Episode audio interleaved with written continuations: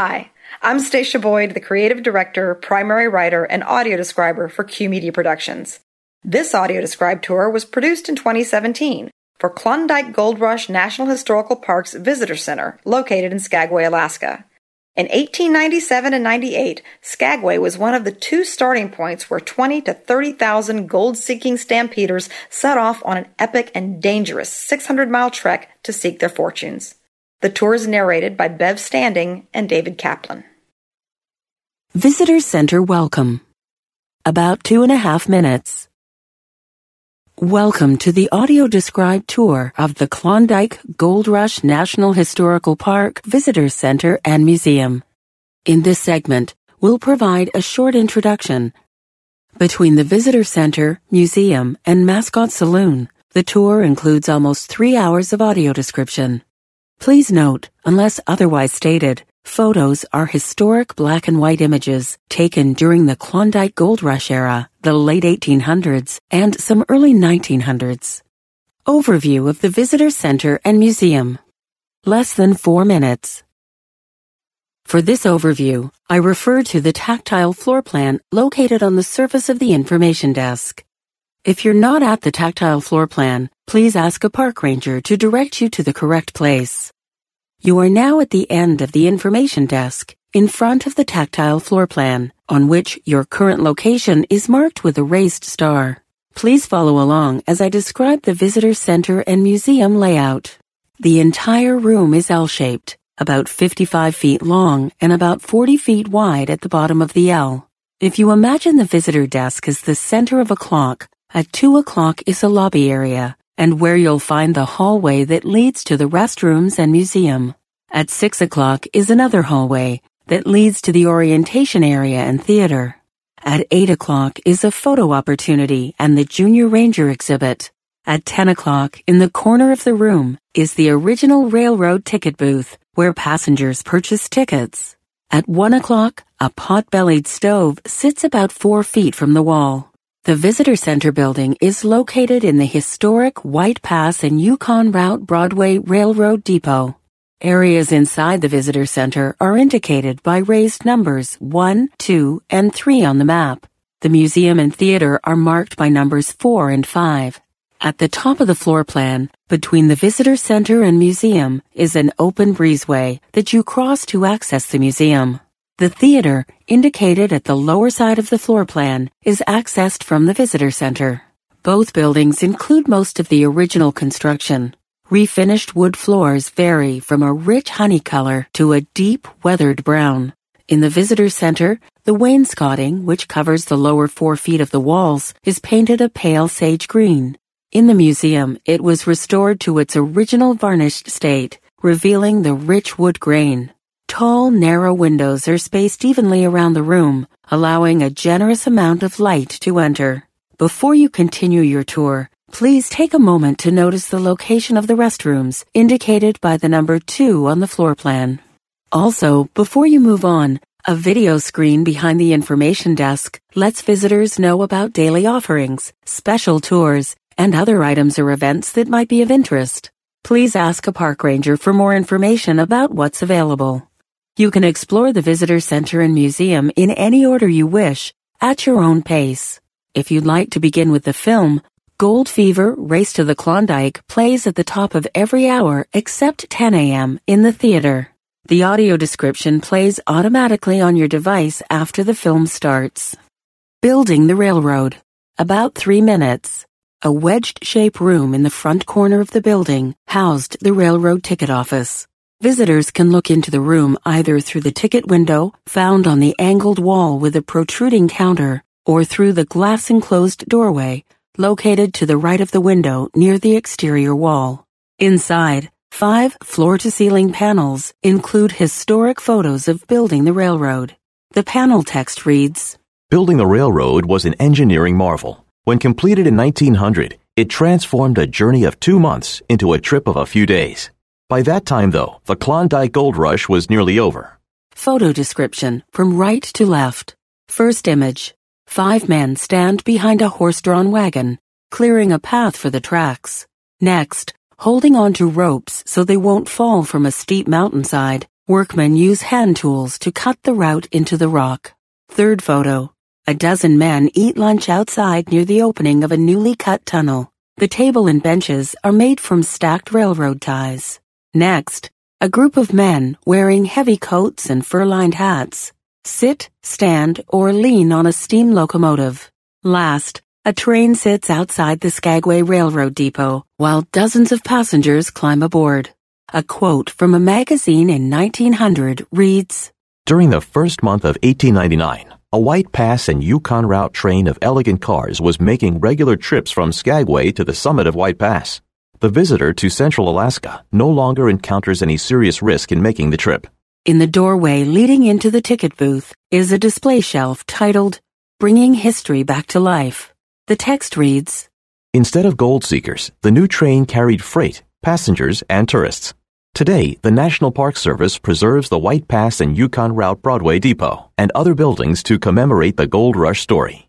A quote from the 1899 book, Directory and Guide to Skagway, Metropolis of Alaska and Gate to the Golden North, reads, The building throughout is lighted with electricity, and the traveling public will find it a pleasure to while away the time in these cozy waiting rooms. It is the most modern equipped passenger station north of Portland. To the right, a flip book includes photos of historic Skagway buildings alongside contemporary photos. Images include the White Pass and Yukon Route Broadway Depot, the Mascot and Pantheon Saloons, Jeff Smith's Parlor, and the Lynch and Kennedy Store. Orientation. This room is about 30 by 30 feet square. If you've just come down the hallway, turn to the left and stop. If the center of the room is the center of the clock, the following exhibits can be found at the following points. At 9 o'clock, welcome to Skagway. At 6 o'clock, retrace their steps. At 4 o'clock, advice to gold seekers. And in the center of the room, you'll find a touchable topographical map of the two trails stampeders took to the goldfields.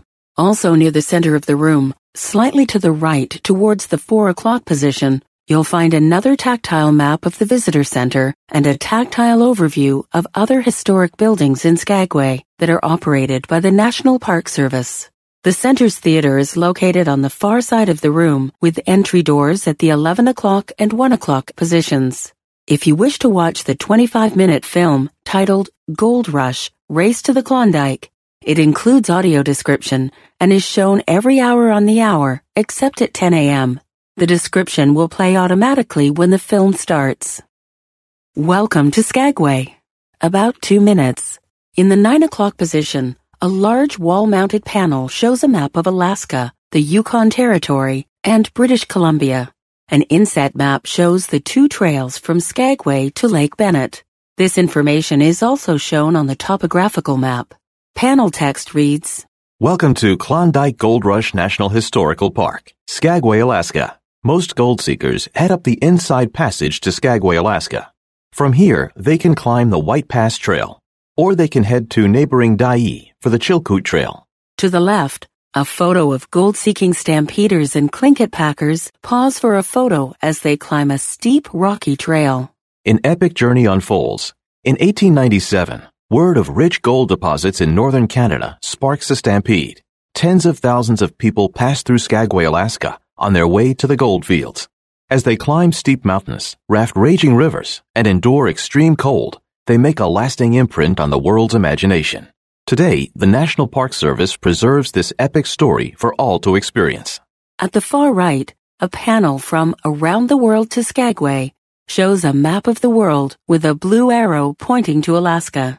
While most gold seekers come from the United States and Canada, others arrive from more than 40 countries. A quote from the Seattle Post Intelligencer from July of 1897 reads, The Klondike Stampede is one of the greatest migrations in the history of the world. Topographical map with White Pass and Chilkoot trails. Less than one minute. Located in the center of the room, the map is accessible from all four sides. On the longer sides are angled text and graphic panels with more information about the two trails. The lower edge of the slanted surface for the White Pass Trail has one tab for a pull-out panel. The side for the Chilkoot Trail has two tabs for pull-out panels. The White Pass Trail. 1897 to 1899. About two and a half minutes. Do you believe everything you hear? If so, take the White Pass Trail. Promoters claim it's faster and easier than the nearby Chilkoot Trail, but steep, narrow paths and deep mud in the wet fall months make it a risky choice. A quote by a stampeder who had tried both trails in 1897 reads, Whichever way you go, you will wish you had gone the other. To the right, five photos show locations and challenges of this trail, each with a title and caption. From left to right, 1. Starting out, men stand alongside a narrow dirt road that leads to a forest. Behind them, rows of white canvas tents. Broadway Street, Skagway, August 12, 1897. The rush has just begun. Gold seekers stop here before heading up to the White Pass Trail. 2. Along the way, a rocky gorge crowded with men struggling with the weight of heavy packs and supplies. Stampeders encounter tight twisting trails. Traffic jams, like this one at Porcupine Hill, are common. 3. Death on the trail. Dozens of horse carcasses, with harness and straps still attached, blanket a muddy stretch of trail. Unable to scale the rocky, narrow White Pass Trail, thousands of horses die along the route. 4. The summit. A single horse pulls a sled loaded with supplies up a snow-covered hill. Two men walk beside. Stampeders approach the summit of the White Pass Trail, 1898. Most never make it this far. 5. Lake Bennett. Dozens of small wood boats line the shore. If you don't have a boat, build one. Lake Bennett marks the start of the long water journey to the goldfields. On the White Pass side, below the edge of the table, is a pull-out tactile map of the world like the one previously described on the Welcome to Skagway panel. A raised star in the upper left indicates Skagway's location. The Chilkoot Trail, 1897 to 1899. About three minutes. Do you prefer tried and true to new and uncertain? If so, take the Chilkoot Trail, an ancient trading route. It's shorter than the White Pass Trail. It's also steeper, but you'll have a better chance of making it over. A quote below reads, There ain't no choice. One's hell, the other's damnation. To the right, five photos show locations and challenges of this trail, each with a title and caption. From left to right. 1. Starting out, a wide, muddy street is lined with wood-clad buildings. Stampeders head over the Chilkoot Trail from Dyea. There, a boomtown grows alongside a small Tlingit village. 2. Sheep Camp. Several men stand near a tent with a sign that reads Courtney's Store. Sheep Camp is one of the tent cities that sprouts up along the trail. Here, a makeshift store sells supplies and buys outfits from those turning back. 3. The Golden Stairs. A single file row of stampeders climb a steep, almost 45 degree, snow covered path. 1,500 steps carved into the snow and ice take stampeders to the summit of the Chilkoot Pass. An aerial tramway will haul their supplies for a price. 4. Lake Lindeman. Man with hand tools cut and shape wood along a lake shore. At Lake Lindeman, the raspy sound of sawing fills the air as stampeders build boats to carry them to Dawson City. 5. Raging Rapids. Men watch from the shore as a small boat navigates rough water. From Lake Lindeman, stampeders pass through dangerous rapids on their way to Lake Bennett. Then it is still hundreds of miles to the goldfields. On the Chilkoot side, below the counter are two pull-out panels. On the left, a tactile map of Alaska and the Yukon territories. On the right, a tactile map of the trails from Skagway and the White Pass Trail, and Dyea and the Chilkoot Trail. This tactile map is oriented the same as the topographical map on the table's surface.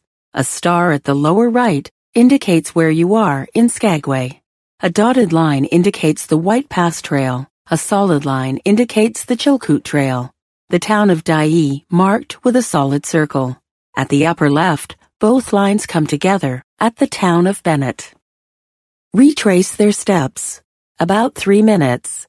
In the six o'clock position, an exhibit panel shows a map of the historic Gold Rush trails with current day roads and the U.S. Canada border. Today, you can retrace the steps of gold seekers at Klondike Gold Rush National Historical Park. On the left is a smaller panel titled The Story Begins. In the dominant image, a well-dressed native Alaskan man named Keish, also known as Skookum Jim Mason, poses for a photo. His coat pulled open to reveal an ornate watch fob and chain. The text reads, August 1896. Keish, his nephew, Kalguk, and his sister, Shaaw Tláa, and brother-in-law, George Carmack, are deep in Canada's Klondike region. They aren't looking for gold, but on a tip from prospector Robert Henderson, they find it, lots of it. That moment sparked the Klondike Gold Rush. Alaska and the Yukon would never be the same.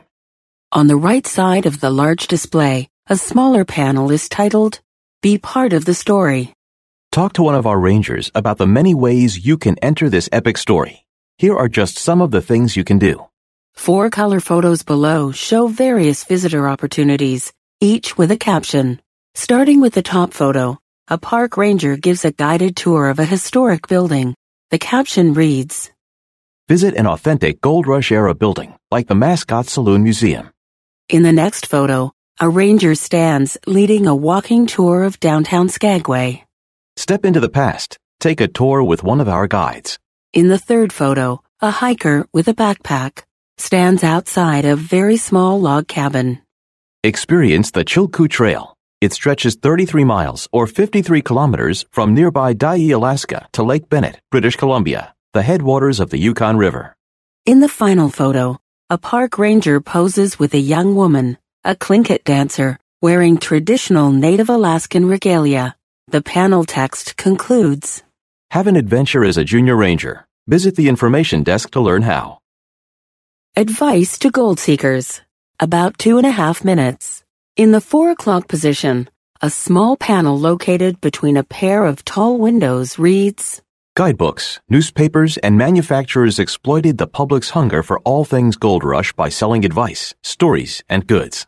In front of the panel, a flip book sits on a stand. On the floor, behind the stand, sits the kinds of things stampeders carried up the trails, including canvas bags and crates equipped with backpack straps. Feel free to touch and explore the items. The flip book, titled Klondike Manual for Gold Seekers, contains examples of advice, some good and some questionable, for inexperienced stampeders. The first open page suggests book a balloon. Entrepreneurs promoted all sorts of inventions to ease the trip to the Klondike. In August 1897, inventor Charles Kunzel of Hoboken, New Jersey, floated an idea. Ride hot air balloons. The facing page recommends buy a bike. Some New York entrepreneur suggested a custom-made bike. Another cyclist thought a bike trail would be a good idea. The third page includes the suggestion stock up on canned beef. Manufacturers jumped on the need for portable supplies that wouldn't go bad. Canned, condensed, and dried food became staples on the trails. The fourth page offered the advice save your sacks. Want to get down the mountain fast? Use a burlap sack as a sled. The novel idea eased the hardship of going down the mountain to get more supplies. The second to last page advises stampeders to prepare for the glare. A useful tip from the guidebook wear snow glasses. They protect against snow blindness, a temporary but very painful condition. The last page in the flip book reminds stampeders at night, sleep tight, and don't let the bedbugs bite. A sleeping bag is a wise purchase when you're heading into sub zero temperatures. At 15 pounds, though, it's a heavy addition to your pack. Welcome to Klondike Gold Rush National Historical Park Visitor Center Museum. About three minutes. In front of the museum building's entrance, a vertical exhibit panel reads, Welcome to the historic White Pass and Yukon Route Railroad building. Step into the past with hands-on exhibits about an epic journey, the Klondike Gold Rush. A photo in the lower right shows a group of men, railroad employees, standing in front of the train depot, but behind a cart loaded with boxes. The men are keeping watch over a gold shipment from the north.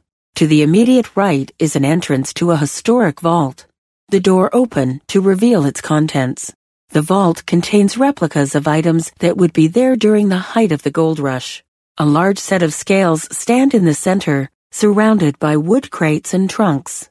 Stacked on shelves are gold bars, with white canvas bags filled with money, and wood boxes. All of the numbered boxes are addressed to the United States Government Assay Office in Seattle, Washington. Below the vertical exhibit panel is a thigh-high panel titled Gold on the Move. Gold came by train to this building en route to San Francisco and Seattle. The vault's thick walls and massive door provided safe storage for bars and pouches of the yellow metal. To the left is a replica of a gold bar. A gold bar is smooth, cold, and heavy. A real bar this size weighs 35 pounds, 15 kilograms, about the same as a car battery. There are two photos on the right. The first shows crates containing the last shipment of gold from Dawson City in September of 1898, after which time the frozen Yukon River would make it impossible to travel until spring. The second photo reveals hundreds of gold bars stacked on shelves at the Seattle Assay Office, which opened in 1898. The caption includes that its first 14 months, the office handled over $15 million in gold. Additional panel text reads, Roughly $400 million in gold came through Skagway during the gold rush era, from the late 1890s through the early 1900s. That's about equal to $11,400 million in 2016. Turn with your back to the open vault door and continue forward and slightly to the left, about six feet through the opening into the museum. The tour continues there. Start your journey. The museum's exhibits are located throughout the next two rooms, this one and another located to the right. Each is about 20 feet wide and 40 feet long, with 12 foot high ceilings. From the doorway, if you continue about 6 feet into the room, you'll come to a curved freestanding wall. An angled shelf extending in front of the wall includes a tactile floor plan of both rooms of the museum, along with the exhibit tour route numbered 1 through 10. The tour begins here, in the area marked by the number 1 on the floor plan. The first two exhibits, in order, are Epic Journey, the Klondike Gold Rush. The next is Gold, the Discovery Story. Epic Journey, the Klondike Gold Rush. About two and a half minutes. In the center of the room is a T-shaped, freestanding wall about eight feet tall. The top of the T, which is 12 feet long, curves across the width of the room, taking up almost the entire wall. An historic photo shows nine men and one woman, along with a team of sled dogs, standing in a rugged, snow-dotted landscape, looking directly at the viewer. The panel text reads, July 1897. Word of gold discovery in the Canadian Klondike hits the newspapers. Tens of thousands of stampeders pour into Skagway and Dyea from here, they'll hike, climb, and boat more than 500 miles, 800 kilometers to the goldfields. Their treacherous journey will capture the world's attention and transform Alaska. Come join the rush. At the right, a quote from a stampeder named William Schooley, taken from a letter written December 22, 1897, reads, One who had never been in the hotbed of a gold excitement cannot realize how crazy men get. It is worse, I suppose, than the stampede of wild cattle. Also on the right of the curved wall are photos of five of your fellow travelers Jack London, Chief Isaac, Molly Brackett, Tappan Adney, and Emily Craig. While most seek gold, some seek their fortune in other ways. Look for these five people throughout the exhibition to see how they fared in the rush. Meet your fellow travelers detailed description, about two and a half minutes. Five photos, displayed vertically, each with an accompanying caption, are described starting from the top. First photo, a young man in his early 20s, wearing a newsboy cap, open collared shirt, and light jacket, looks directly toward the viewer. Jack London, stampeder and writer. Hoping for riches, he'll find his gold in Stampeder's stories and his own experiences. Next photo, a native Alaskan man dressed in Western style business wear with a hat, tie, and fully buttoned undercoat, stands in front of a wood clad building. Chief Isaac, Tlingit entrepreneur. Through his exchange, stampeders who want help carrying supplies up the Chilkoot Trail can hire local Tlingit and Tagish packers. Third photo. A smiling woman with her hair pulled back in a tight bun, wearing a fashionable skirt and jacket, poses with her hands on her hips in front of a rugged camp. Molly Brackett, Skagway resident and amateur photographer. She'll watch the rush unfold through the lens of her camera. Fourth photo. A man in his mid 30s. with a dark mustache, flat brimmed hat, and light colored explorer's coat, stands in the Alaskan terrain, a leather satchel strung across his shoulders. Tappan Adney, journalist, a writer for Harper's Weekly and the London Chronicle. He is one of dozens of reporters sent to cover the rush. The last photo is a young girl with brown shoulder length hair, sitting for a formal portrait. Emily Craig, nine year old traveler from Denver, Colorado. Emily will brave the steep Chilkoot Trail with her parents and Aunt Lulu and find time to celebrate her birthday along the way. The next exhibit is directly across from this one. Your tour continues there. Gold, the discovery story. About three minutes. A large 5 by 8 foot wall mounted color photo shows a shallow creek edged by rocky banks gently flowing from a deep green forest in the distance. The river image flows onto a display table that curves out in front of the photo. August 16, 1896. Gold is discovered on Rabbit Creek, deep in the Klondike, Canada's remote Yukon Territory. It will ignite a rush unlike anything anyone has ever seen. A quote from the book Klondike, The Last Great Gold Rush, 1896 to 1899, by historian Pierre Berton, describes the discovery. The gold was there, lying thick between the flaky slabs of rock like cheese in a sandwich. On the right is an inset panel titled The Main Characters. It includes photos of three pioneer men and one woman, each with a caption. From left to right, they are Keish, also known as Skookum Jim Mason, a Tagish guide, hunter, and trapper. George Carmack, a prospector married to Keish's sister. Shaaw Tláa. Shaaw Tláa, also known as Kate Carmack, the wife of George Carmack and sister to Keish. Cow Gaw, also known as Dawson Charlie, Keish's nephew. The panel text continues. Oddly enough, the main characters in the discovery story weren't looking for gold. Keish, Cow Gaw, Shaaw Tláa, and George Carmack were on a fishing trip but on a tip from prospector Robert Henderson, they took a detour to Rabbit Creek. Jackpot. More information about these main characters and their discovery is found on the curved display table. To the left of the table and exhibit is a display case titled The Discovery Sparks a Rush. Who's going for the gold?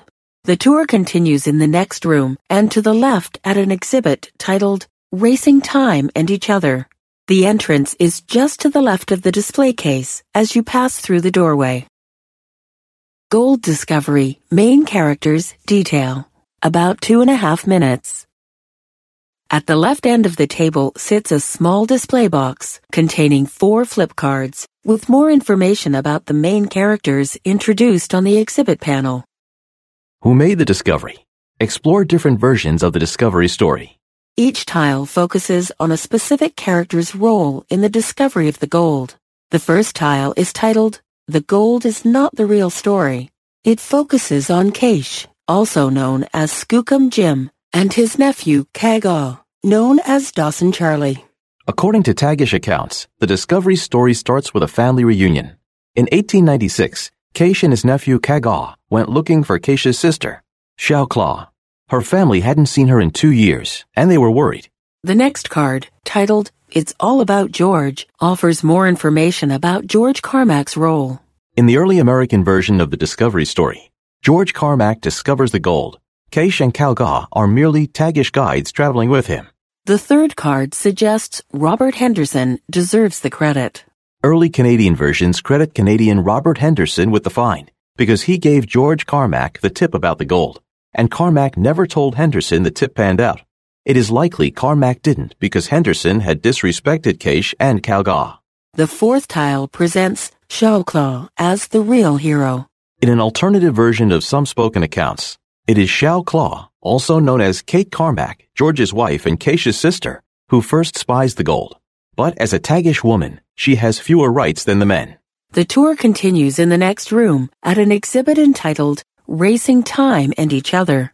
The entrance is located to the left. Gold Discovery Table Information Detail. Just over two minutes. Starting at the right side of the box of flip cards, text reads, When did they find it? 1896. A time ripe for a rush. The United States was emerging from a depression, making instant wealth especially alluring. The cities were growing, and the frontier was disappearing. making Alaska's wilderness especially appealing. Advances in communication made it possible to spread the news widely.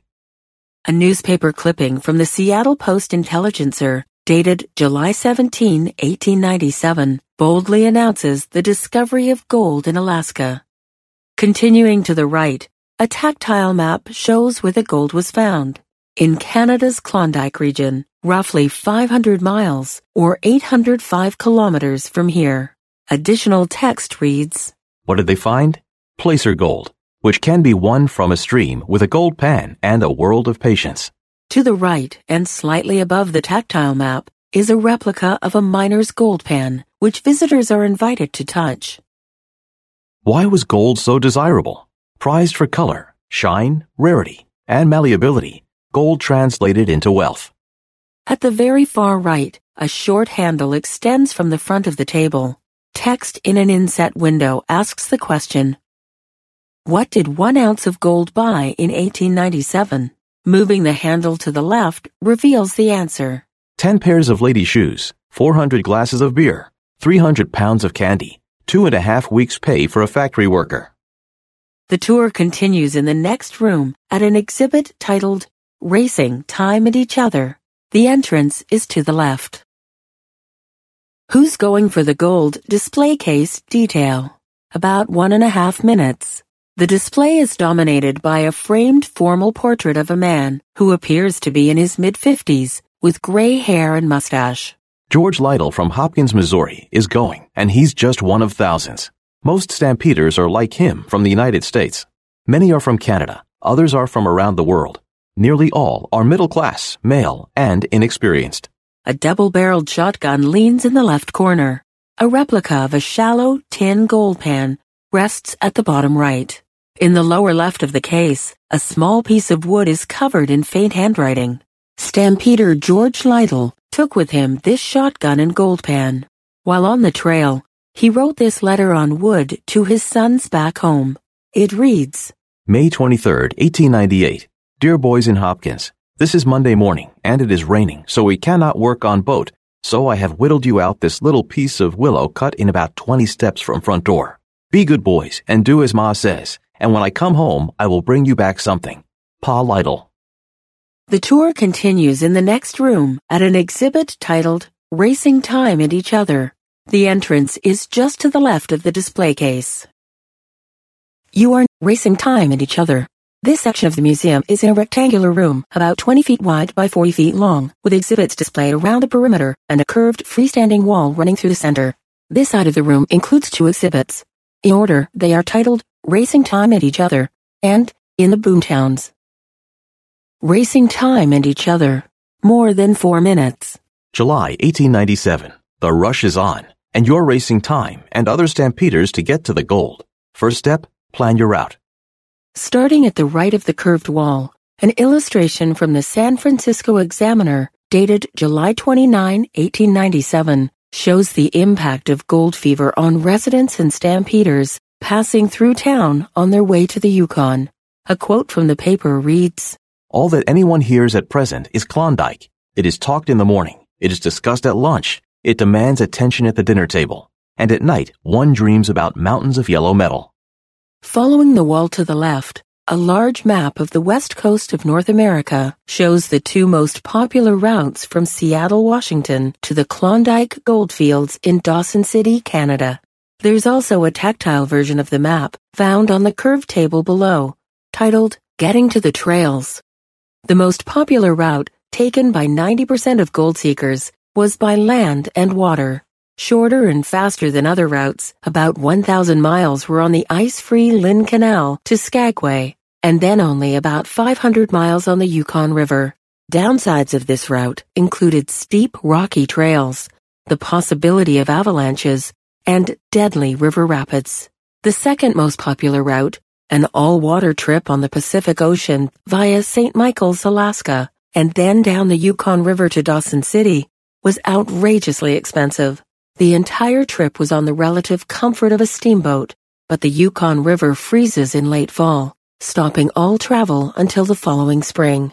At the center point of the curved wall, a digital display plays a slideshow of historic photos from July 1897, including the SS Excelsior arriving in San Francisco carrying Klondike gold. Stampeders must make it to Skagway and Dyea over the trails and to the Yukon River before it freezes. If they don't reach it by October, they'll have to wait until spring for it to thaw. Continuing to the left along the curved wall is an 8 foot tall by 9 foot wide color photo of Lynn Canal near Haines, Alaska. The photo shows the water route north to the Yukon. Beneath a bright blue sky, sharp, snow-capped mountain rise steeply above a wide, dark blue body of water. The panel's title reads, Beautiful but Dangerous. A quote from the diary of U.S. Customs Agent William Zimmer dated August 13, 1898, reads The scenery from Juneau to Skagway was by far the finest on the trip. Hundreds of glaciers on either side, and in a great many cases, extending down to the water's edge, and colored from pure white to bottle green. On either side fringed dark green foliage, and here and there a stream of water flowing like a silver thread. Beautiful cascades and waterfalls. An inset historic photo shows a small double-decker boat its decks crowded with men, moored at a dock. These gold seekers arrived safely in Skagway in 1898. They are lucky. Passage through the Lynn Canal with its frigid waters, violent storms, shifting tides, and submerged rocks can be treacherous. The next exhibit is titled In the Boomtowns and is located along the wall directly across from this display. From there, the tour continues clockwise around the room. Getting to the trails table, display detail less than three and a half minutes. The information on this table proceeds from right to left. Starting at the right end, the text reads Step 1. Choose a route. So many choices. Your best bet? Take the inside passage to Skagway and Dyea, then over the mountain passes. Step 2. Board a boat. Many sail from Seattle, which mounts a public relations campaign to draw gold seekers and their money. Others leave from Tacoma, Portland, San Francisco, and Victoria, British Columbia. In a photo, hundreds of people, mostly men, crowd onto a San Francisco dock, ready to board the SS Excelsior, which was soon leaving for the Klondike. A quote from the 1897 official guide to the Klondike country and the gold fields of Alaska reads, Before dawn, both the lucky ones with tickets and those who could not afford to go began to gather on the dock. The fear that shone in the eyes of the passengers was that of missing the boat and fabulous wealth. Continuing to the left, steps 3 and 4 read Step 3. Cruise through the Lynn Canal. The Lynn Canal is the longest, deepest glacial fjord in North America. Its frigid waters pierce deep into the heart of a long coastal range. Step 4. Stop in Skagway or Dyea. The two boom towns lie at the head of the trails to the gold fields. Next, a photo of young Jack London, Despite a friend's protest, Jack London headed for the Klondike. A letter from a family friend, addressed to his formal name John, reads, Oh, dear John, we feel certain that you are going to meet your death and we shall never see you again. Beneath this section along the table is a pull-out panel that shows the differences a gold rush can make on a specific location. When extended, the panel reveals four photos. In the upper left, Dyea in 1897 shows a couple of white tents and less than a dozen men. A photo on the right, taken in 1898, reveals over a hundred wood buildings. In the lower left, two rows of primitive tents and a few men line a narrow dirt path. This is Skagway in 1897. The photo on the right shows the same location in 1898, a bustling street in the city of a frontier town complete with two-story wood buildings, horses, carriages, and women. Continuing down the table to the left is a tactile map of the two most popular routes to the Yukon, and at the very end, a flip book titled First Impressions. First Impressions Flip Book Detail. Just over two minutes. A scrapbook style photo album. Text on the front page reads First Impressions Newlywed Molly Brackett comes to Skagway in early 1898 with her husband Tom. These photos are her take on the growing boomtown. Each photo includes a handwritten caption. Second page, top photo. A group of men and women stand around a small cart harnessed to two large dogs. The cart, tipped slightly on its side, holds a litter of puppies. The caption reads, Father, Mother, and Babies. Second page, lower photo. A few rustic buildings line a dirt street. A log cabin in the front right. The caption reads, Looking up Main Street, Skagway. Third page, large photo. Two men hold up a giant fish, well over six feet long and more than two feet wide. The caption reads, A huge halibut caught near Skagway, 1898. Third page, inset photo. Two young boys and a little girl, along with their Cocker Spaniel dog, pose for a photo on the dirt street. The caption reads, Three Little Chums. Fourth page, top left photo. A large horse stands harnessed to buggy. Water and mountains in the distance. A man wearing a dark suit and hat leans forward in the driver's seat. The caption identifies the driver, Captain Moore. Final photo. A native Alaskan woman in western dress stands in front of a two-story wood building. The sign on the building says Brackett's Trading Post. The caption reads February 1898. In the Boomtowns, about one and a half minutes. Located at the foot of mountain trails, routes to the goldfields, Skagway and Dyea grow as stampeders pour through. In both towns, money can be made by mining the miners. A quote by journalist Tappan Adney, writing about Skagway in 1897, reads, No one pretends to follow the changes that are going on here. Those who have been here a week are old timers. When the next boat arrives, people will ask questions of us in turn. At the left, an exhibit case holds items that could be purchased for the trails, such as snowshoes, a coffee grinder and coffee pot, as well as a harness for a dog pack. Other items include whiskey and spice bottles, a tobacco can, and crampon, a cleat that attaches to shoes for walking on snow. To the immediate right of the case, two snowshoes lean against the wall. Visitors are invited to touch them. To the right and just in front of the snowshoes, a flip book titled Alaska, Gateway to the Klondike is mounted atop a pedestal. Continuing to the right are two panels, one titled Skagway at the foot of the White Pass Trail, and the other titled Dyea at the foot of the Chilkoot Trail. Skagway at the foot of the White Pass Trail, about one and a half minutes. Skagway's ice-free harbor and deep valleys make it an ideal gateway to Alaska's interior and the Yukon Territory. Here, tents, shacks, saloons, and stores rise on muddy ground.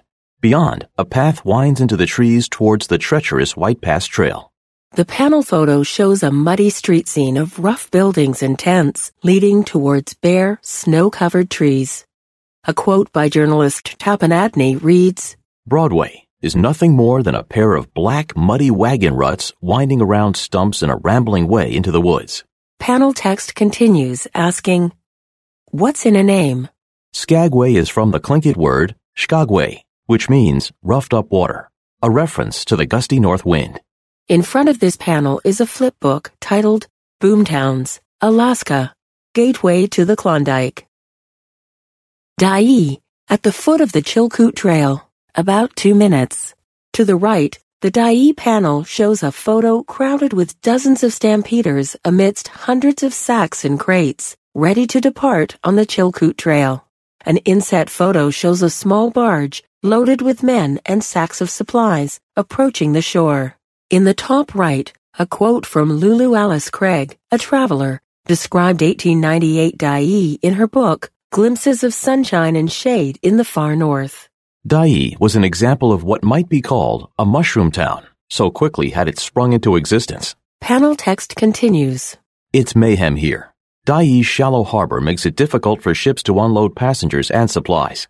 Small boats carry goods to shore, where they are tossed on the beach and often lost in high tides.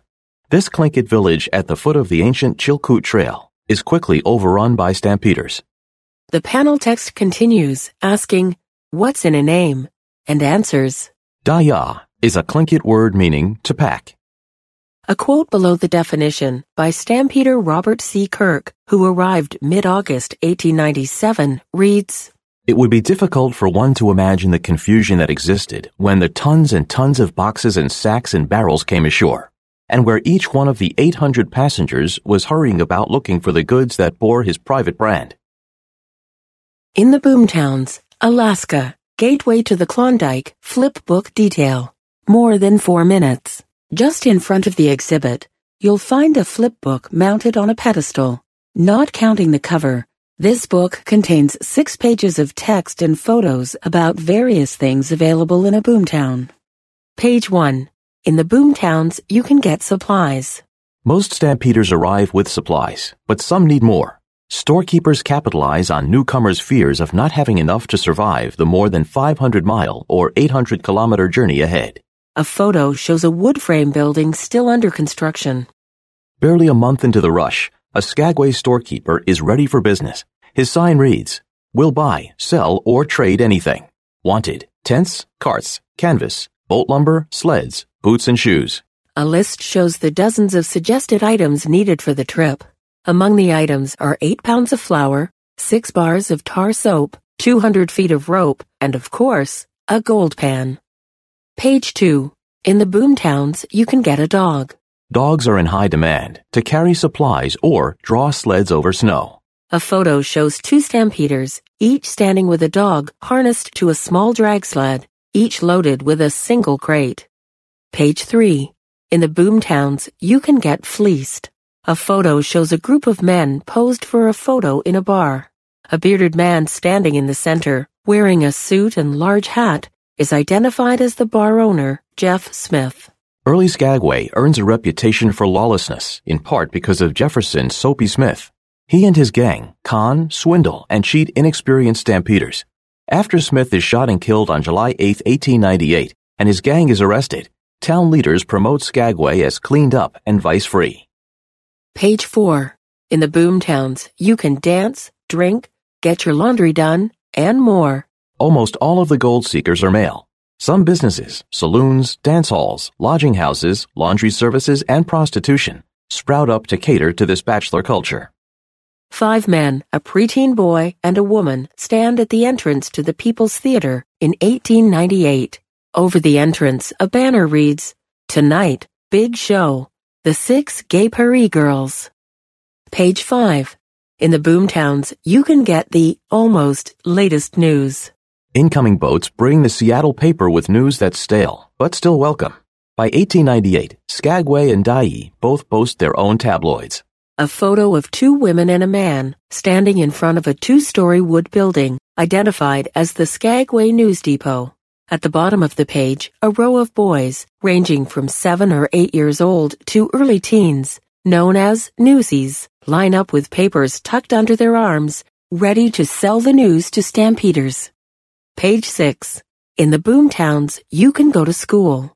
A photo of a woman and about two dozen children, ranging in age from five or six to mid-teens, gathered for a photo in front of a log cabin. The caption identifies Miss Block and her kindergarten class in Skagway, 1899. It's reading, writing, and arithmetic for kids whose parents decide to stay and work in town.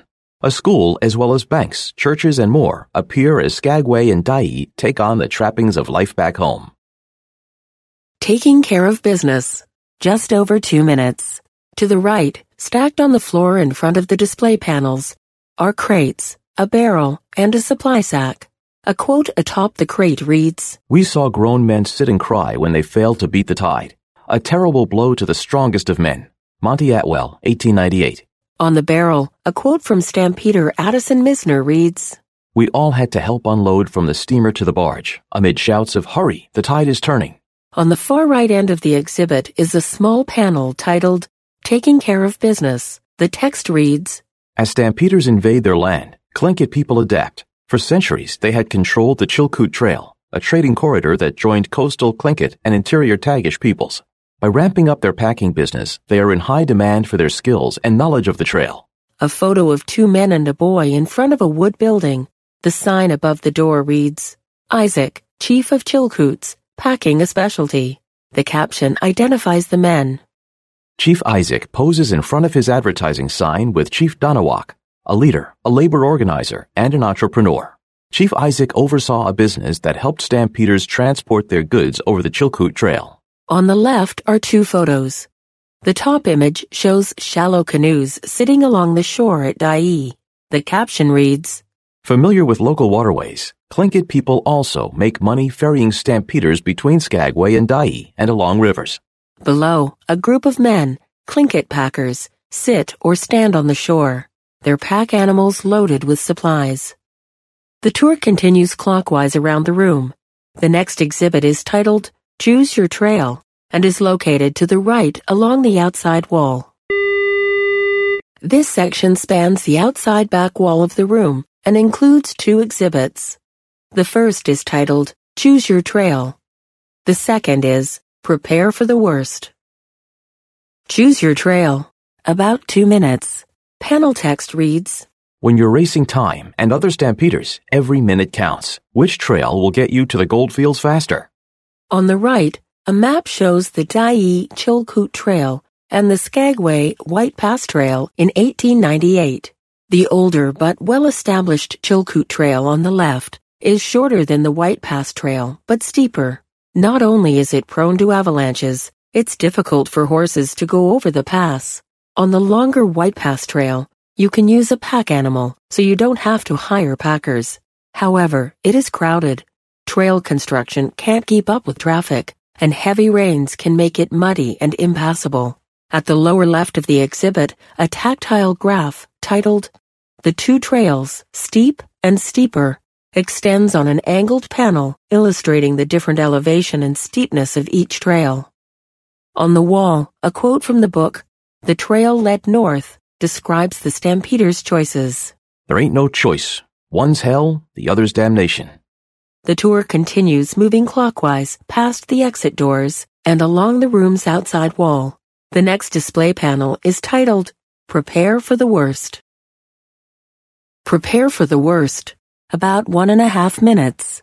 In the winter of 1897, miners who make it to Dawson City, the boomtown at the goldfields, nearly starve. The Mounties laid down the law. If you want into Canada, you must have enough food and supplies to survive a year, roughly 1,500 pounds, 680 kilograms of goods. A color illustration shows a typical stampeder and the amount of provisions required to last a year. The caption reads, It's heavy, and it will cost you. When you cross into Canada, you will have to pay customs on anything bought in the United States. Sitting atop crates found at the lower right corner of the panel are two sensory exhibits that visitors are invited to smell. A crock of sourdough starter used for making bread, biscuits, and flapjacks on the trail, and a jar of fish oil called hooligan oil. Hooligan oil is a staple for Tlingit and Tagish packers. It was a flavorful dip for dried fish and used to keep berries, roots, and salmon eggs fresh on the trail. To the right of the crates, a stampeder's shovel, a two-man crosscut saw, and a pickaxe lean against the display. This section of the tour includes both sides of the aisle along the entire length of the 40-foot room, including a right turn at the far end. At this point in the tour, the challenges of the Chilkoot Trail are exhibited on the left side of the aisle along the room's exterior wall, while the unique challenges of the White Pass Trail are presented on the right, on the back side of the curved wall encountered when you first entered this room. You're invited to select each trail separately. Listen to your first selection in its entirety. Then return to this point and select the other option. Just remember, this is the starting point for each trail. The Chilkoot Trail, the shorter but steeper route, about two and a half minutes. To the right of the Prepare for the Worst panel, and to the left of an exterior window, a wall-mounted panel shows weary men, both packers and stampeders, loaded with heavy packs of supplies, resting against massive rocks along a steep, mountainous trail. From the tidal flats of Dyea, the Chilkoot Trail passes through miles of forest before it climbs precipitously upward. It is stunningly beautiful. It is also dangerously difficult. A quote by fortune seeker Martha Black, writing about her July 1898 journey, reads, As we traveled, we began to realize that we were indeed on a trail of heartbreaks and dead hopes. The next panel, titled Encounters with Nature, is found a few feet further down the aisle to the right of a window. On the trail, inexperienced stampeders come in contact with nature in ways they never imagined. Some are awed, some curse the mountains, some give up and turn back. Photos show the challenges of nature. a group of men attempt to pull loaded sleds over ice in the canyon near Sheep Camp. Three men, bundled against the cold, walk past deep snow before continuing to the summit. In March of 1898, Stampeder Henry C. Kreider wrote in his diary, Snow four feet deep. Hard time. That same month, photographer Ernest Kerr wrote in his journal, The canyon is very beautiful in places, just wide enough for a sleigh to get through. The largest image on the panel shows a man attempting to lead three muddy horses, heavily loaded with supplies, down a narrow, rocky path. The caption indicates they are caught in a tangle along the Chilkoot Trail. Directly in front of the Chilkoot Trail panels are two curved tables, titled Heavy Lifting and What's for Dinner. Each display includes tactile and sensory items that would have been used by stampeders. Heavy lifting and what's for dinner display detail. About three minutes. Starting on the left end of the curved table, the text reads, How do you move a ton of goods? Because you can only carry so much. You pile up your goods, move some up the trail, then go back for more. The back and forth turns a 33 mile, 53 kilometer trip into a 1,000 mile, 1,600 kilometer trek. Continuing to the right, a photo shows a single file line of men, some bent forward carrying large and heavy loads of supplies, up a steep, snow-covered hill. The text asks the question, who's doing the heavy lifting? For a fee, packers will transport supplies. They have what most stampeders don't experience, stamina, and strength. Beneath a photo of Chief Isaac, a Tlingit man in Western clothes, an 1898 quote by Northwest Mounted Police Officer Strickland reads, I arranged with Isaac, chief of the Coast Indians, to have my stores and provisions packed over to Lake Lindeman at the rate of 38 cents per pound. At the right end of the display table and above is a touchable collection of items that made a pack heavy, such as wool blankets, which are heavy when wet, iron cooking pans, a coffee grinder, and other items. The next display table is titled, What's for Dinner? Stampeders don't have time to hunt or fish. They carry lots of dried or canned food, purchased before they hit the trail. For the Tlingit, who have lived in the area for generations, the menu is fresh and healthy. Continuing to the right are tactile examples of two typical meals. The first, bacon, beans, bread, and coffee for a stampeder. The second, consisting of salmon, blueberries, and salmon berries for a coastal Tlingit. At the far right end of the table, a photo of writer Jack London. The caption reads, Writer Jack London is on the Chilkoot Trail. Like many stampeders, his diet lacks vitamin C, and he comes down with scurvy. It's brutal. His joints ache, his gums bleed, and his teeth loosen. To the right, just before you reach the next panel, on a support pillar, a 12 foot tall floor to ceiling ruler is marked in feet and meters. A caption reads, 12 plus feet of snow, or 3.7 plus meters, buries victims alive in the April 1898 avalanche. The next exhibit is titled Extreme Conditions and is located a few steps to the right of the pillar. Extreme Conditions. Less than five minutes. At the bottom of a wall-mounted panel, an image shows about a dozen men, bundled against the cold, standing at the base of a snow-packed trail. In the distance, figures continue climbing up an icy trail. Summer brings drenching rains and dense fog. Winter brings blinding snow and frigid temperatures. On April 3, 1898, an avalanche brings tragedy to the Chilkoot Trail. A quote from the Sunday Oregonian, dated April 17, 1898, reads, They all seemed to throw up their hands as they were being engulfed. It was a terrible sensation to see the heads disappearing. To the right, another wall-mounted panel includes an image of an aerial tramway, a series of wires, towers, and pulleys used to carry cargo up the steep mountains. In the photo, a canoe is carried to the top of a steep, rocky terrain. The tramways were part of efforts to make the Chilkoot Trail the leading route to the interior. An inset photo shows hundreds of stampeders moving up the Chilkoot Trail. Also visible in the photo is a restaurant as well as a sign for the tramway. A quote from traveler Lulu Alice Craig reads, Often we could hear men groan aloud in their great fatigue, their faces wet with perspiration. In front of these two panels, a curved table display titled Avalanche, includes a wood bin with flip cards. The cards are titled Weather Reports from the Chilkoot Trail. Continuing clockwise, the corner of the room includes a life-sized display of two pack-laden men, bent at the waist due to the weight, climbing a steep, snow-covered trail. A touchable bronze replica is included on the far right display table. The next panel is titled Steepest Climb. The final half mile up to the summit is the hardest. The trail rises 1,000 feet, 350 meters. In winter, 1,500 slippery, uneven steps cut into the snow and ice are the only way up. A guide rope helps, a little. A quote from A.C. Harris from his book, Alaska and the Klondike Goldfields reads, We struggle upwards, sometimes clinging with hands and feet to the slippery mountain. Fortune seeker Martha Black wrote, The trail became steeper. I cursed my tight, heavily boned corsets, my long corduroy skirt, my full bloomers, which I had to hitch up with every step. Below, death leering at us. To the right, a panel titled At the Summit. An inset photo shows weary gold seekers fighting cold and fatigue, resting at the summit. The grueling climb marks the start of the next leg of the journey to the Klondike. From here, gold seekers must travel to the lakes that lie at the head of the Yukon River. There are still hundreds of miles to go. A quote from the book Klondike and All About It sums up what the Stampeders faced next. The blinding snow rendered it dangerous in the extreme attempt to descend from the mountain toward Lake Lindeman. A misstep meant death. A large photo shows a man sitting in a snowslide at the top of a steep mountain climb.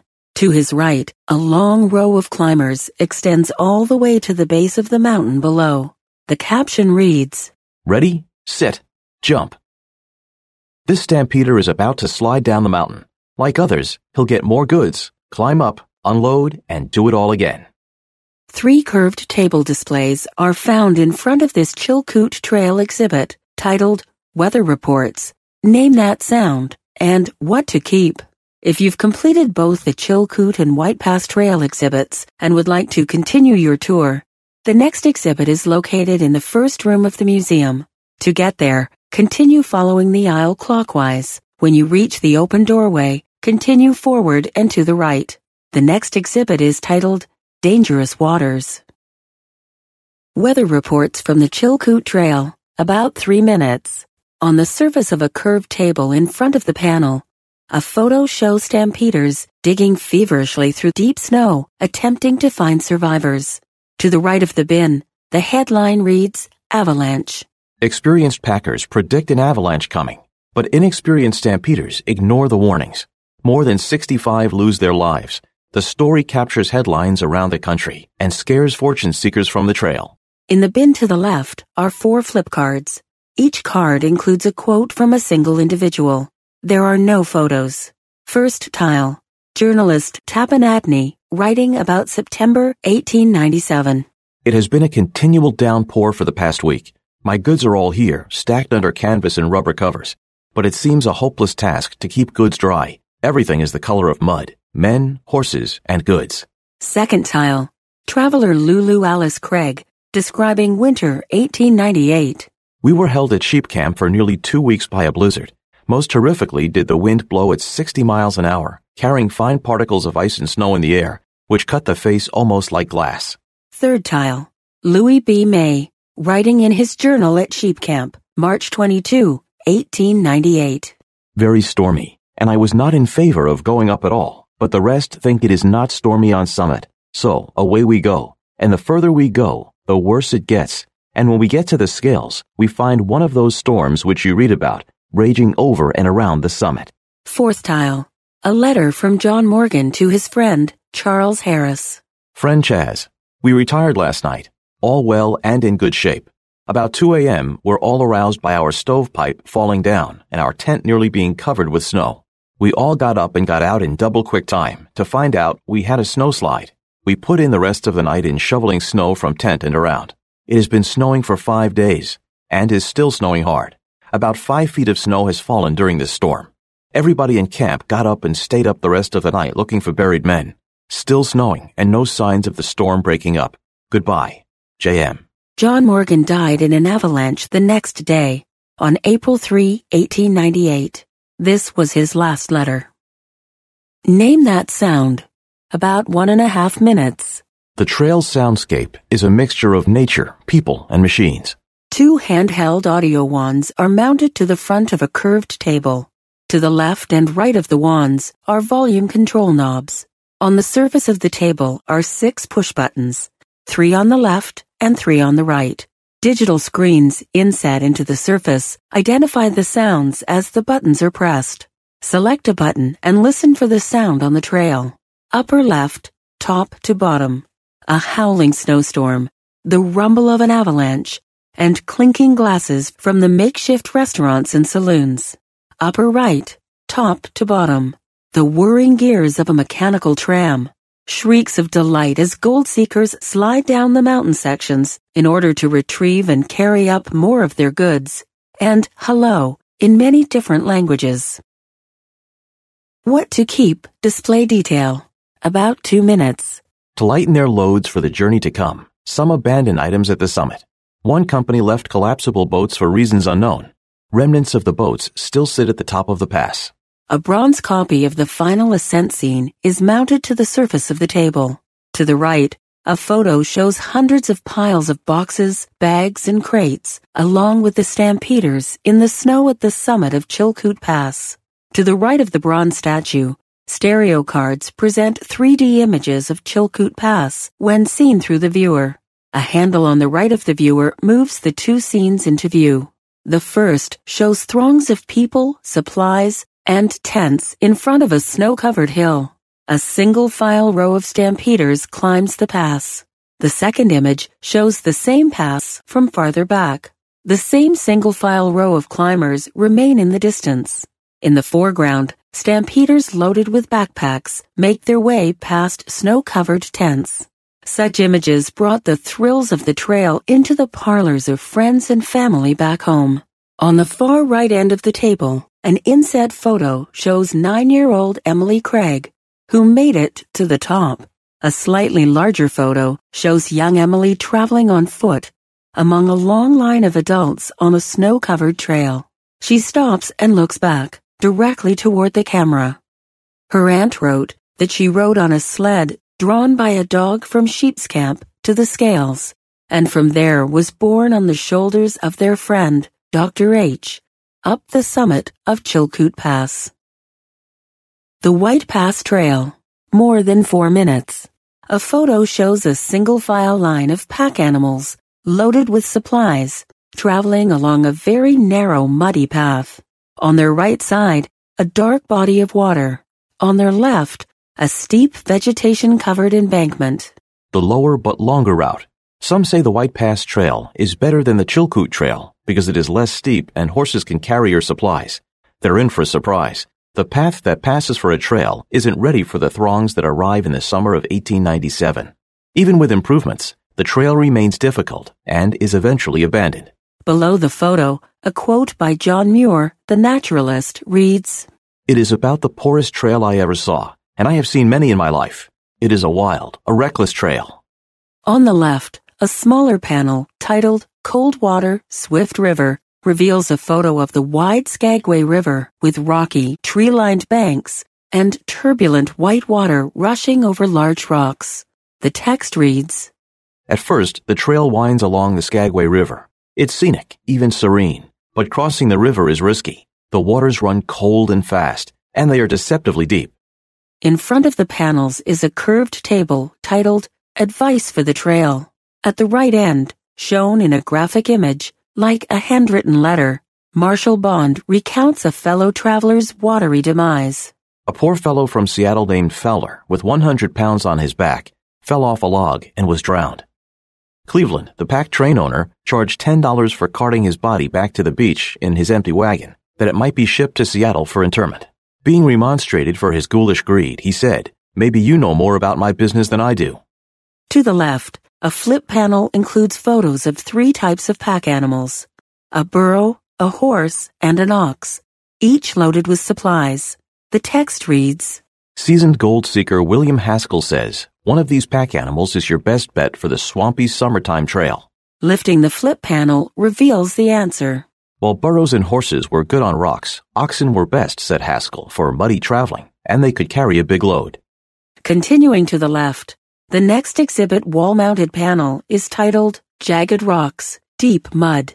Retreating glaciers followed by the rushing river carved a scene of jagged, tumbled rocks and boulders here. In the fall of 1897, heavy rains paint the scene in thick, endless mud. In the upper right corner of the panel, a quote from prospector William B. Haskell reads, The trail runs along the side of a rocky mountain. On the side of nearly all these hills, the liquid mud was two feet deep, and in some places it ran like a stream. There were sharp rocks and round rocks and great slabs of granite. An inset photo shows three people in a forest, in a thick of trees and mud. The caption reads, While he's capturing the bedlam on film, photographer Asahel Curtis finds himself caught in the trail's thick sucking mud. Below the panel and extending into the aisle is a touchable diorama that shows the depth and thickness of the mud. There is a large, foot-sized well that extends about 18 inches in front of the wall. Visitors are invited to place their foot into the diorama in order to measure the depth on their own legs. Moving to the left, the tour continues at the next exhibit panel, titled Taming the Trails.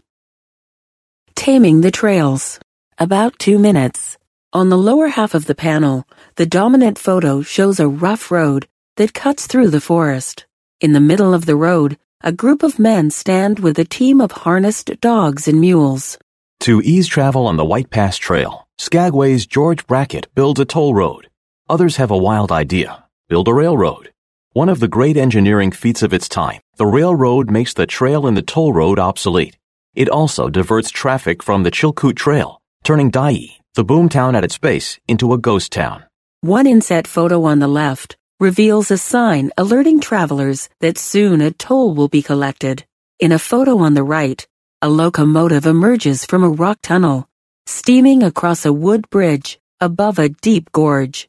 A quote from the St. Paul Globe reads, Since the yellow serpent of the Klondike reared his head and fascinated the people of two hemispheres by the golden glitter of its eyes, there have been many plans devised for getting safely past the barrier of frozen mountains that guard the coveted prize. In front of the panel, a curved table holds a small, tactile model of the White Pass and Yukon route train, high on the mountain. To the left of the model, visitors can flip through a collection of Molly Brackett's photos, who captured the traffic on her father-in-law's short-lived toll road. The next exhibit panel is to the left, entitled, They Call It the Dead Horse Trail. Molly Brackett Photo Description Cover image. Molly Brackett poses for a photo in a long, full skirt and tight-waisted jacket, hands on her hips, and smiles broadly towards the viewer. Second image. Two people sit in front of a canvas structure, the toll house, which is beside the newly constructed gate road. Third image. A man walks in front of a wide wood gate. Fourth image. A man in a narrow-brimmed hat, identified as the toll keeper, stands in front of a wood building. Fifth image. A smooth, straight road cuts cleanly through the snow-covered Alaskan wilderness. Sixth image. A group of men, leading their pack animals, pass the toll house. Seventh image. A line of pack animals, noses to tails, carry supplies down Wagon Road. They call it Dead Horse Trail. About three minutes. In the dominant image, a bearded prospector leads a heavily laden pack horse directly forward. It gives the impression that the man is looking right into the viewer's eyes. In the summer of 1897, thick mud, slick rocks, and steep cliffs prove deadly for overloaded, overworked horses. Many fall to their deaths. The White Pass Trail gets a new name, the Dead Horse Trail. A quote by Jack Newman, a packer on the White Pass Trail, says, I must admit that I was as brutal as the rest, but we were all mad, mad for gold, and we did things that we lived to regret. An inset photo shows a group of burros being led along a rock trail, their small stature dwarfed by enormous loads. The caption reads, Stampeders often overload their pack animals. When they do, straps and box edges cut into the animal's flesh. In front of the panel is a curved table labeled Witnesses to Tragedy. On the table, a box bin contains flip cards with accounts of the animals' fates on the trail. The final exhibit panel, just to the left, is titled The Trail's Victims. The dominant photo shows a seemingly endless view of horse carcasses strewn in a ravine, entangled in brush and rocks. In front of the panel, enclosed in plexiglass, a horse skull lays on its side, the head still wearing a harness. The text reads, Thousands of horses perished on the White Pass Trail. Their skeletons became reminders of the trail's hardships and stampeders' greed. Below, a quote from journalist Tappan Adney reads, The opening of the White Pass as a summer trail was not a blunder. It was a crime. It is something that they have called a trail marked by the dead bodies of 3,000 horses and by the shattered health and the shattered hopes and fortunes of scores, nay, hundreds of men. Continuing clockwise around the Trails Victims exhibit, you have completed all of the exhibits in this room. The tour continues back in the first room of the museum. As you round the corner, the doorway will be in front of you to your right. Pass through the doorway and keep to your right. The next exhibit is titled Dangerous Waters. Witnesses to Tragedy Bin Description. About one and a half minutes. On top of the curved table, a bin contains four flip cards with text only. Each includes a quote. First card. Stampeder Mont Hawthorne. Seeing all them dead horses like that made me feel pretty sick. I was glad it wasn't warm weather. Seems like the smell would have been more than a man could stand. Second card. William Henry Truwalla Olive, writing in his diary. Once a horse and sled that had taken the corner too fast were precipitated to the bottom of the gorge below. When the sled slid over, the horse frantically held on, but at last with a scream almost human, over it went, which was the last of that outfit. Third card.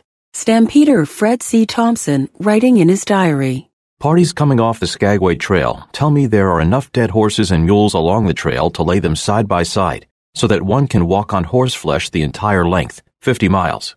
Fourth card. John Muir, naturalist.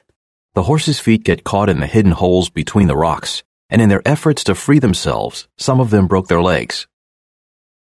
Back in the first room, this area is about midway down the first long wall. In the center of the room, a freestanding wall presents the first exhibit in this section, titled Dangerous Waters. On the opposite wall, to the left of the doorway, is the second exhibit in this section, titled Build Your Boat. Dangerous Waters. More than four minutes. This exhibit is on a freestanding wall located in the center of the room. An 8 foot by 9 foot photo dominates the wall. In the photo, three men in a small boat, two holding oars and one grasping the tiller, attempt to navigate a rapid filled river. Two quotes are placed on the photo. The first by Emma Kelly, a reporter for the Kansas City Star, writing in Lippincott's monthly magazine. On we went, faster and faster yet. The wild waves rocked and rolled our boat and occasionally broke over us. The spray rose so thick and high, we could not see the shore. It was simply glorious. The next, a description of the White Horse Rapids from the book Klondike and All About It. Along this section of the river, many graves dot the shore. Niches cut in the frozen ground mark the lonely graves of fathers and sons whose return is waited for in vain. On the left, on a wall placed at a right angle to the exhibit, a 90 second film depicts Alaskan waterways, showing what stampeders encountered on the water part of their journey. It contains no dialogue and plays automatically when a person enters the area. The film combines both new color footage with archival black and white footage of the Roiling River. The archival footage was shot in 1899 and shows a small boat navigating the rapids. The film's caption reads in part, Once over the passes, stampeders must travel hundreds of miles on the Yukon River. In front of the exhibit, facing the video screen, is a partial mock-up of a boat the same size and design visible in the main photo. Visitors can enter the boat and sit on the bench to get a sense of size, as well as watch the film. To the right, the exhibit's panel text reads, Once over the mountain trails, the journey is far from over. Ahead lie hundreds of miles on the Yukon River. Its flowing waters are punctuated by furious rapids, where two minutes of terror can save two days of carrying a boat over land. Anyone who continues on will need nerves of steel. A quote from prospector William B. Haskell reads, We pushed off, and in two minutes my heart failed me, and I would have given all the gold I ever expected to get in these regions had I stayed out. An inset photo on the left shows a small barge loaded with supplies. The caption reads, Sinking, a common sight. In the first few days of the dash down the river, 100 boats sink and 10 perish in the White Horse Rapids. Another inset photo shows two men kneeling on the ground. Around them, clothes and supplies hang on a makeshift lean-to. The caption reads, Drying out after a wreck in the whirling White Horse Rapids. To the right, a small panel titled The Water Journey Through Canada has a map that shows the extent of the distance stampeders still had to travel to the goldfields once they reached the Yukon River. Below the panel, mounted to the display, is a tactile version of the same map. Photos of journalist Tappan Adney and writer Jack London are also on the panel. The text reads, Both journalist Tappan Adney and writer Jack London brave the White Horse Rapids. Adney emerges drenched and shaken from the wild whirlpool. London nearly loses his boat. The tour continues on the opposite wall from this display. The next exhibit is titled Build Your Boat. Build Your Boat. About three minutes. A 10 foot wide by 5 foot high photo dominates the display. Dozens of small, newly constructed boats crowd a muddy lakeshore. Across the narrow water, hundreds of canvas tents crowd the far bank. At Lakes Lindeman and Bennett, just over the mountain passes, sawdust and hammering fill the air. Stampeders are building boats for the journey down the Yukon River. But by the time they get their supplies here, the lakes are frozen. It will be months before they can leave. In the upper right corner of the photo, a quote from Flora Shaw, correspondent for the Times of London. To begin with, the great majority of the boats are being built by men who have never built boats in their lives before. They are to be manned and navigated in the majority of cases by men who have never been in a boat in their lives before. To the right, in a photo array from an article, journalist Tappan Adney captured the process to build a boat, from sawing the logs to using hand tools to shaping the boards and beams to assembling the craft and finally carrying it to the water. Additional text reads, In their frenzy for lumber, stampeders stripped the forests bare, impacting the landscape for decades. To the left of the display, a smaller panel shows hundreds of tents crowded together by the lake, snow-capped Alaskan mountains in the distance. Forced to wait until the Yukon River thaws in the spring of 1898, stampeders stake tents and settle in. There is plenty to do to prepare for the river journey ahead. A quote from traveler Lulu Alice Craig from her book Glimpses of Sunshine and Shade in the Far North described Lake Lindeman. We wandered through this little city of tents of 12 to 15,000 people, finding interest in reading the names of the tents, which represented many, if not all parts of the world. Inset. A photo of nine-year-old Emily Craig, Lulu Craig's niece, looking over her shoulder in a family portrait. The caption reads, Emily Craig, one of the few kids on the trail, celebrates her birthday at Lake Lindeman. Her parents and aunt throw her a small party. She even gets a cake. The tour continues, moving counterclockwise around the room. The next exhibit panel, titled At the Goldfields, is located on the outer wall of this room. At the Goldfields, about two minutes, a wall-mounted display panel depicts a wide dirt street crowded with men and a few women. It's flanked on both sides by frontier one and two story structures. This is Dawson City, the boom town at the heart of the gold fields. Here in 1898, stampeders walked the streets in shock because after an epic 500 mile, 800 kilometer journey, they learned that all the good claims have already been taken. A quote from gold seeker Frederick Palmer, who arrived at Dawson City in 1898 from his book In the Klondike. There was something pitiful as well as ridiculous in the disappointment of the pilgrim who had believed everything that he read in the press agent's pamphlets. In front of the panel, a small case includes items a miner would have used or wanted. A gold pan, small miner's axe, a portable scale, candle holders, and of course, gold. In front of the wall-mounted panel is a small, curved table titled, It's Hard to Hit Pay Dirt. To the right is a panel titled, What Do You Do When Your Dreams Are Shattered? And to the left is a large spinnable wheel titled Wheel of Chance. If you'd prefer to continue your tour, continue moving counterclockwise around the room. The next exhibit is titled An Epic Journey Lives On and is located on the back side of the freestanding wall. What to do when your dreams are shattered. About one and a half minutes. An inset photo shows a group of men covered in dirt digging in a mine shaft. Dog tired, disheartened, and in debt, many gold seekers go home, but many stay and mine, hoping they'll get lucky and hit pay dirt. A quote from prospector Joseph Ledoux reads, The miners here are a very mixed class of people. They represent many nationalities and come from all climates. Their lives are certainly not enviable. A graphic image reproduces a clipping from the Klondike Nugget newspaper dated June 23, 1898. It reads, The newcomer in Dawson. There are many men in Dawson at the present time who feel keenly disappointed. They have come thousands of miles on a perilous trip, risked life, health, and property, spent months of the most arduous labor a man can perform, and at length, with expectations raised to the highest pitch, have reached the coveted goal, only to discover the fact that there is nothing here for them. At the bottom of the panel, the question is asked, How did your fellow travelers fare? How did your fellow travelers fare? About two minutes. The same photos of the five individuals introduced at the beginning of the tour in the Meet Your Fellow Travelers panel are shown on here, along with the accompanying text of what happened to them in the years after the Klondike Gold Rush era. Tlingit Chief Isaac, Chief Isaac dies in Dyea of unknown causes in January 1899. His only possession is a fish trap valued at $100.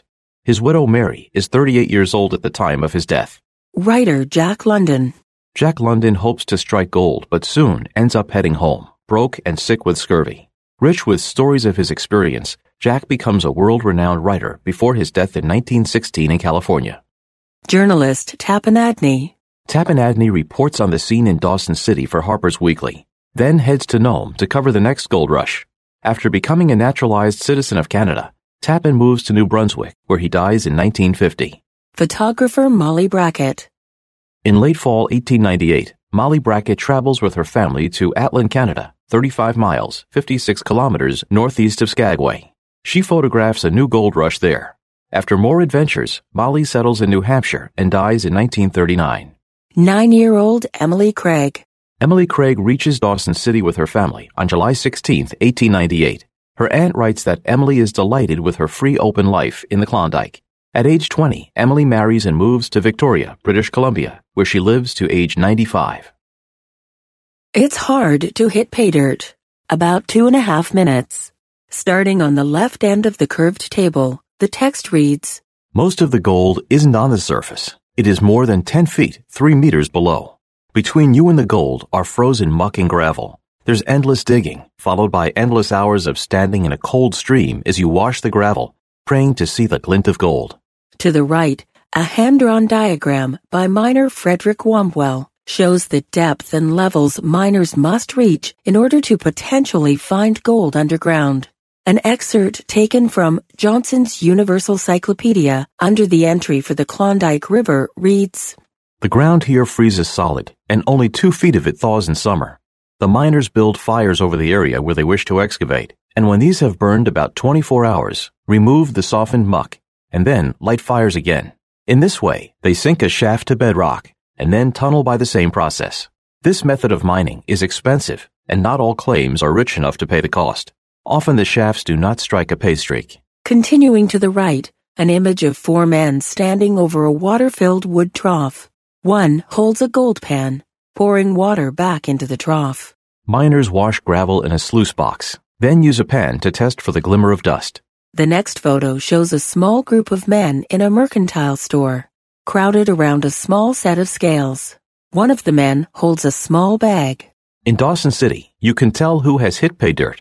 They carry bags of gold dust in their pockets and use it like cash. This miner is buying groceries. At the very far right of the table, a photo shows dozens of mining sluices. Wood troughs used to move water, often supported on wood scaffolding, leading to and from a river. The caption reads, Water carrying sluices crisscross the Klondike landscape of placer mines. Wheel of Chance. About one minute. At the left end of the At the Goldfields exhibit stands a wheel of chance. You can spin the wheel and learn the fate of your adventure. There are eight possible results, described here in the order from most to least likely. 1. You turned back while on the trails. 2. You turned back at the rapids. 3. You made it to Dawson City, found employment, but did not mine. 4. You lost your money in Skagway and had to go home. 5. You found some gold, but lost money overall. 6. You found enough gold to break even. 7. You died, most likely by avalanche or drowning. 8. You became truly wealthy from gold. The greatest probability is that you turn back. The smallest chance is that you become wealthy. An epic journey. This section of the tour is located on the back side of the freestanding wall and along the long outside wall of the room. A quote on the wall by historian Pierre Berton in his book Klondike, The Last Great Gold Rush, 1896 to 1899, reads, The North was flung wide open by the stampeders. The area includes two exhibits. The first, on the left, on the backside of the freestanding wall, is titled An Epic Journey Lives On. The second is on the outside wall to the right and is titled The Gold Rush Changes Alaska Forever. An epic journey lives on. Less than three and a half minutes. An almost eight foot tall and nine foot wide color poster for the play Heart of the Klondike covers almost the entire wall. At the bottom, close to the floor, graphic poster text reads, A powerful and picturesque scene on the Yukon River. A dramatic illustrated scene shows the grandeur of the Alaskan wilderness, including a deep rocky gorge, thick forest, and in the far distance, snow-capped mountains. At the right, a young woman kneels in front of a grizzled miner, looking up and gripping his arm as if asking an important question. At the left, two men stand next to a sluice, searching for gold in the fast-moving water flowing down from the mountain. On the left, a smaller panel, titled An Epic Journey Lives On, reads, The Klondike Gold Rush was a fantastic spectacle that captured the world's imagination. It inspired plays, poems, songs, novels, movies, even an ice cream bar. Over 100 years after the rush ended, the epic journey continues to inspire today. An inset color photo shows a bearded, modern day park ranger holding a Klondike bar, which was created in the early 1920s by the Isaly Dairy Company in Mansfield, Ohio. At the top of the panel are the lyrics for the 1897 song, To Klondike, We've Paid Our Fare. To Klondike we've paid our fare. Our golden slippers we soon will wear. We'll live on pig and polar bear and gather the nuggets we know are there. At the bottom of the panel are lyrics from the song The Gold Rush, written in 2009 by the band Coldplay. The lyrics read, I went digging for gold. I went down to the valley, over by the mountain where the prospector had been told. I'm marching through the cold. We're marching through the cold. In front of the exhibit, a curved table titled See, Hear, and Watch includes, from left to right, a book visitors can flip through with various images and collectibles of movies, TV shows, books, cartoons, and more that were inspired by the Gold Rush.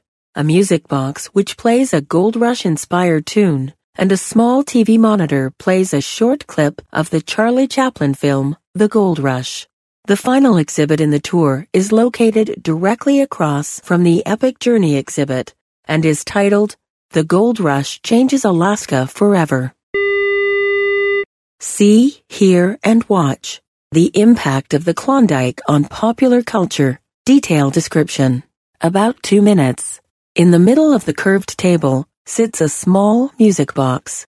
Lift the lid to hear 1897's Chilkoot March as Stampeders heard it 100 years ago. On the right end, a five-minute video clip from Charlie Chaplin's 1925 film can be played by pressing a small, round button found at the lower left of the video screen. The video is not described in detail, but in the clip, Charlie Chaplin is dressed as his iconic character, the little tramp, in baggy pants, a tattered but beloved topcoat, and his bowler hat. On his back, a small backpack. In his hand, a thin, curved-handled cane. Chaplin trudges, slides, slips, and falls through the snow in search of gold. On the left, a flip book titled The Klondike Inspires, which is not described in detail, includes items such as book covers of classics like Jack London's Call of the Wild, a scaled-down movie poster from Charlie Chaplin's classic film The Gold Rush, and another 1920s movie poster of Mae West, starring in Klondike Annie.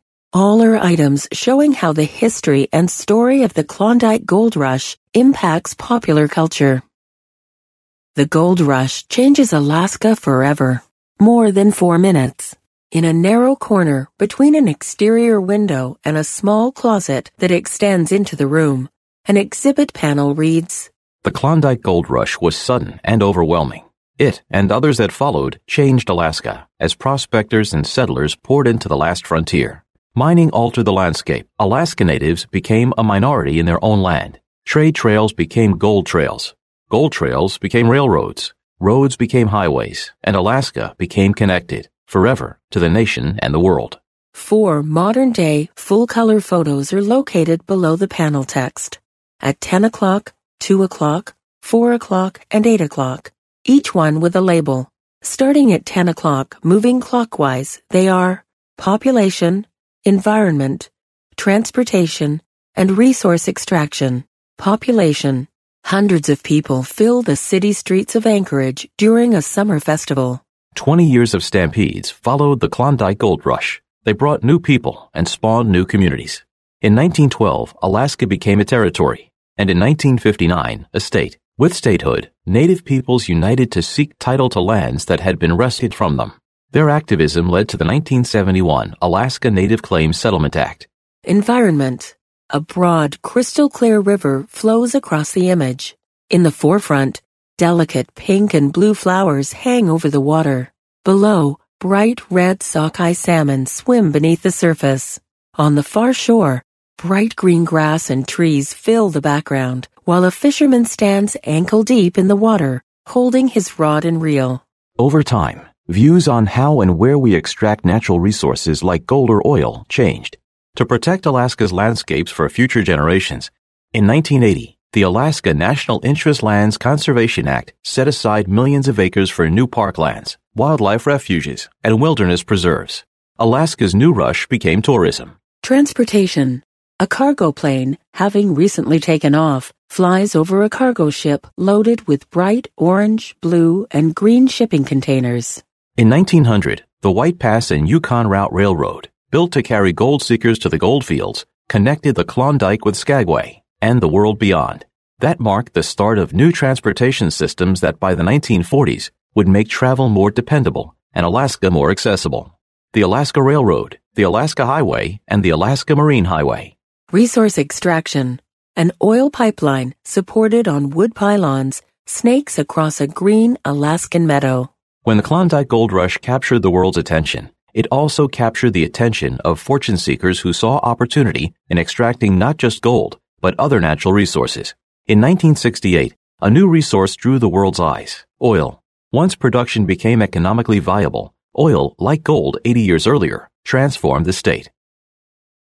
As you conclude your tour of the museum, the last display, a video screen, is on your left as you move towards the museum's exit. It plays a continuous slideshow of historic and modern photos of Gold Rush locations. The slideshow is not described in detail. However, it includes historic black and white images next to their modern day color counterparts, highlighting the retreat of glaciers, increased vegetation, and the development of the railroad over time. Museum Tour Conclusion About one and a half minutes. Thank you for visiting Klondike Gold Rush Visitor Center and Museum. To exit the museum, continue moving forward past the video on your left and wall on the right. You will soon return to the first location by the vault. Just before you leave this room, you'll find a curved table with pencils and blank 3x5 cards. You're invited to share your thoughts on your visit today. To return to the visitor's desk, continue past the curved table and turn to your right. Leave through the exit door. Cross the open breezeway, about 12 feet, and then enter the next building. As a reminder, a water fountain and entrance to the restrooms will be in front of you. The ladies directly forward, the men's forward and to the left. Once inside the next building, turn to your right and follow the narrow hallway back to the welcome area.